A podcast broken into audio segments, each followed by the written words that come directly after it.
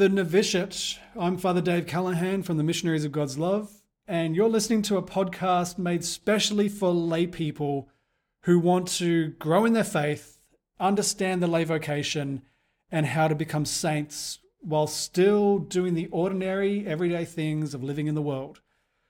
Aware that religious get far too much training and they never really get a chance to relate that spiritual teaching into a context that works for lay people, this is an attempt to try and take the writings of the great saints and work out how they are going to help you change dirty nappies in a way that will make you holy. What I want to do today is just start off with one very important principle for the journey of the holy life in the world. Very often, when people think about what it means to become a saint, they assume that this is like climbing a huge mountain where every day you have to make a thousand good decisions. And if you make one bad decision, you slide back down this avalanche of ordinariness back into the pit of life that everyone else is living in. And that just seems exhausting. You know, how do you fight every day to be good when you've got so many other things demanding your time and your energy? What I want to suggest is that the journey of holiness is a whole lot easier. It's not a matter of making a thousand decisions every day. It's about making one decision that will shape your whole life. Now, if I can use this as an example of you driving home, I don't know where you're listening to this podcast right now. You might be, you know, cleaning the dishes in your kitchen, or you might be on your way home from work if you use that idea, every day you drive home, you are sitting an exam. And it is an extremely important exam because if you fail that exam, you won't get home. Now, what this means is that every day you drive your car home and you are faced with a decision every time you go through an intersection. You could go left or right or straight ahead. And depending on which decision you make, that will de- determine whether you get home. It will determine whether you even end up in a different city. This is potentially life or death. if, if you haven't got enough food in your car and you end up thousands of kilometers away, that could become serious. But the reality is, we don't even think about those decisions you probably don't even pay attention to the various traffic intersections that you go through. Even though every side road could open up a whole world of possibility, a whole new option of adventure, you're blind to it. You don't even consider it because you've made one decision which overrides everything. You want to get home, and you want to get home as fast as possible. You have spent time dreaming all day about how comfortable the couch is and how nice your dinner is going to be while you sit in front of the TV and watch your favorite TV program. You've set your goal. And so every other decision disappears. Now, in a sense, that is the whole journey of your life. We like to think that we are free, autonomous individuals, but the reality is you made a decision quite a long time ago which has influenced everything. And to a degree, we could say that every decision for the next 10 or 20 or 30 years has already been made because of that one decision. You see, what happened was you made a decision about what the destination of your life was. What was the end goal? What is the thing you were aiming for? And you've set your heart on that, you've meditated upon it, whether consciously or unconsciously, you've meditated on that for years. And you have set your heart to believe that that thing is going to fulfill you and make you complete. And so, every decision you make is trying to get you home.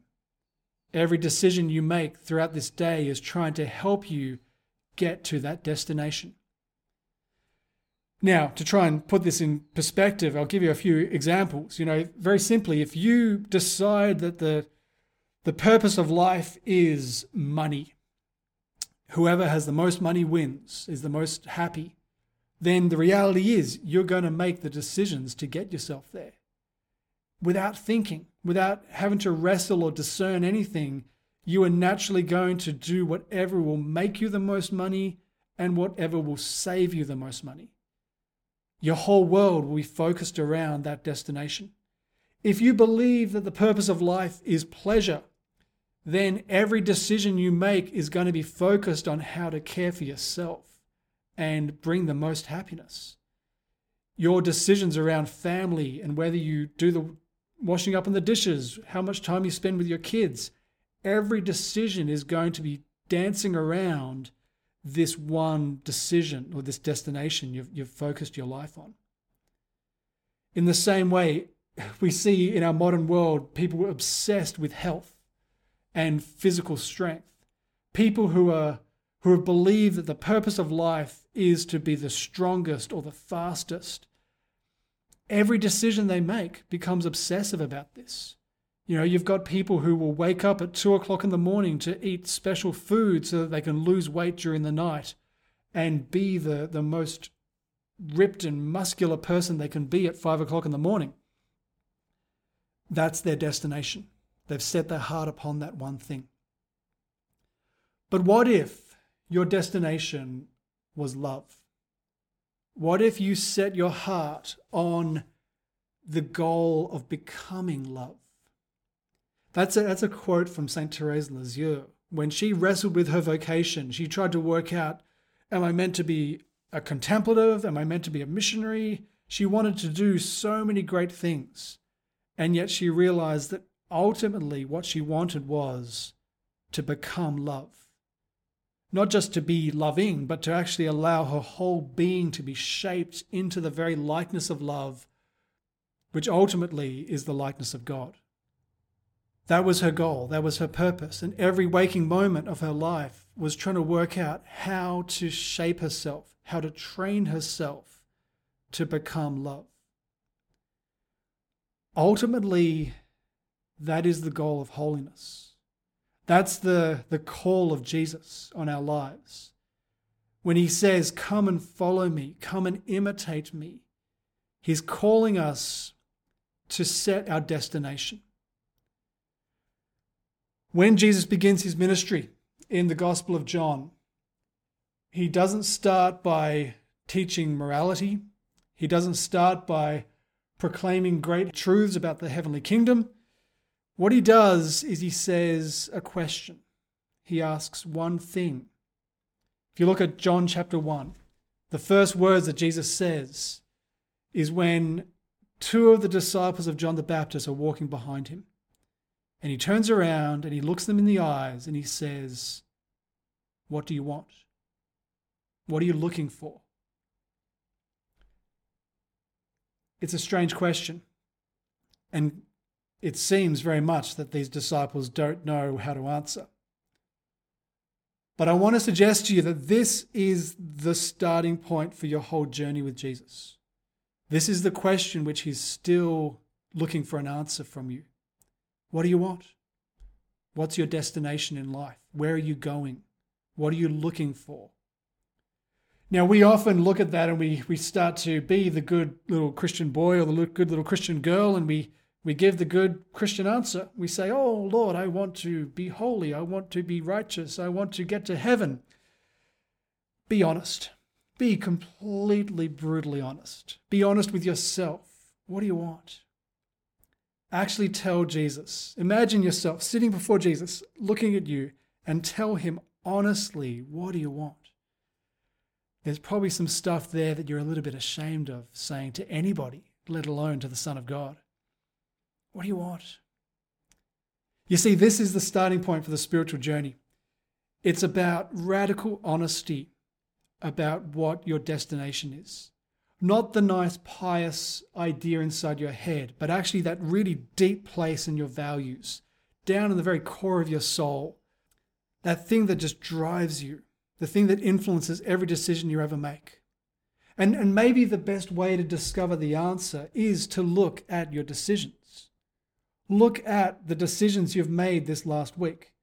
Because if they were mostly selfish, then that reveals something about what you're looking for. If most of your decisions were about comfort, about pleasure, about money, or about power and position, about protecting your reputation, that starts to paint a picture about where you believe happiness is to be found.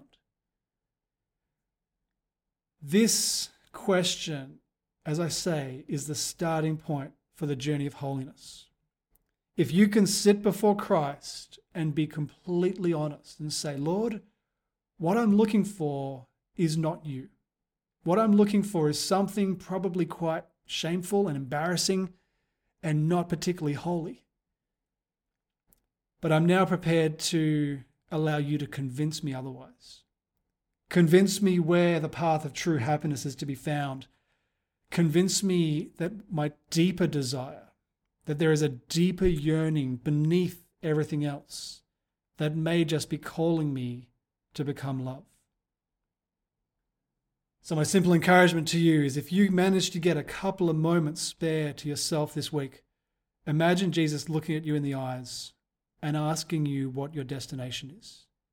What is that one decision you have made already about where your life is going? And ask Him to show you a different destination, a destination that may be more satisfying, much more fulfilling, and lead you into the great mystery of becoming love.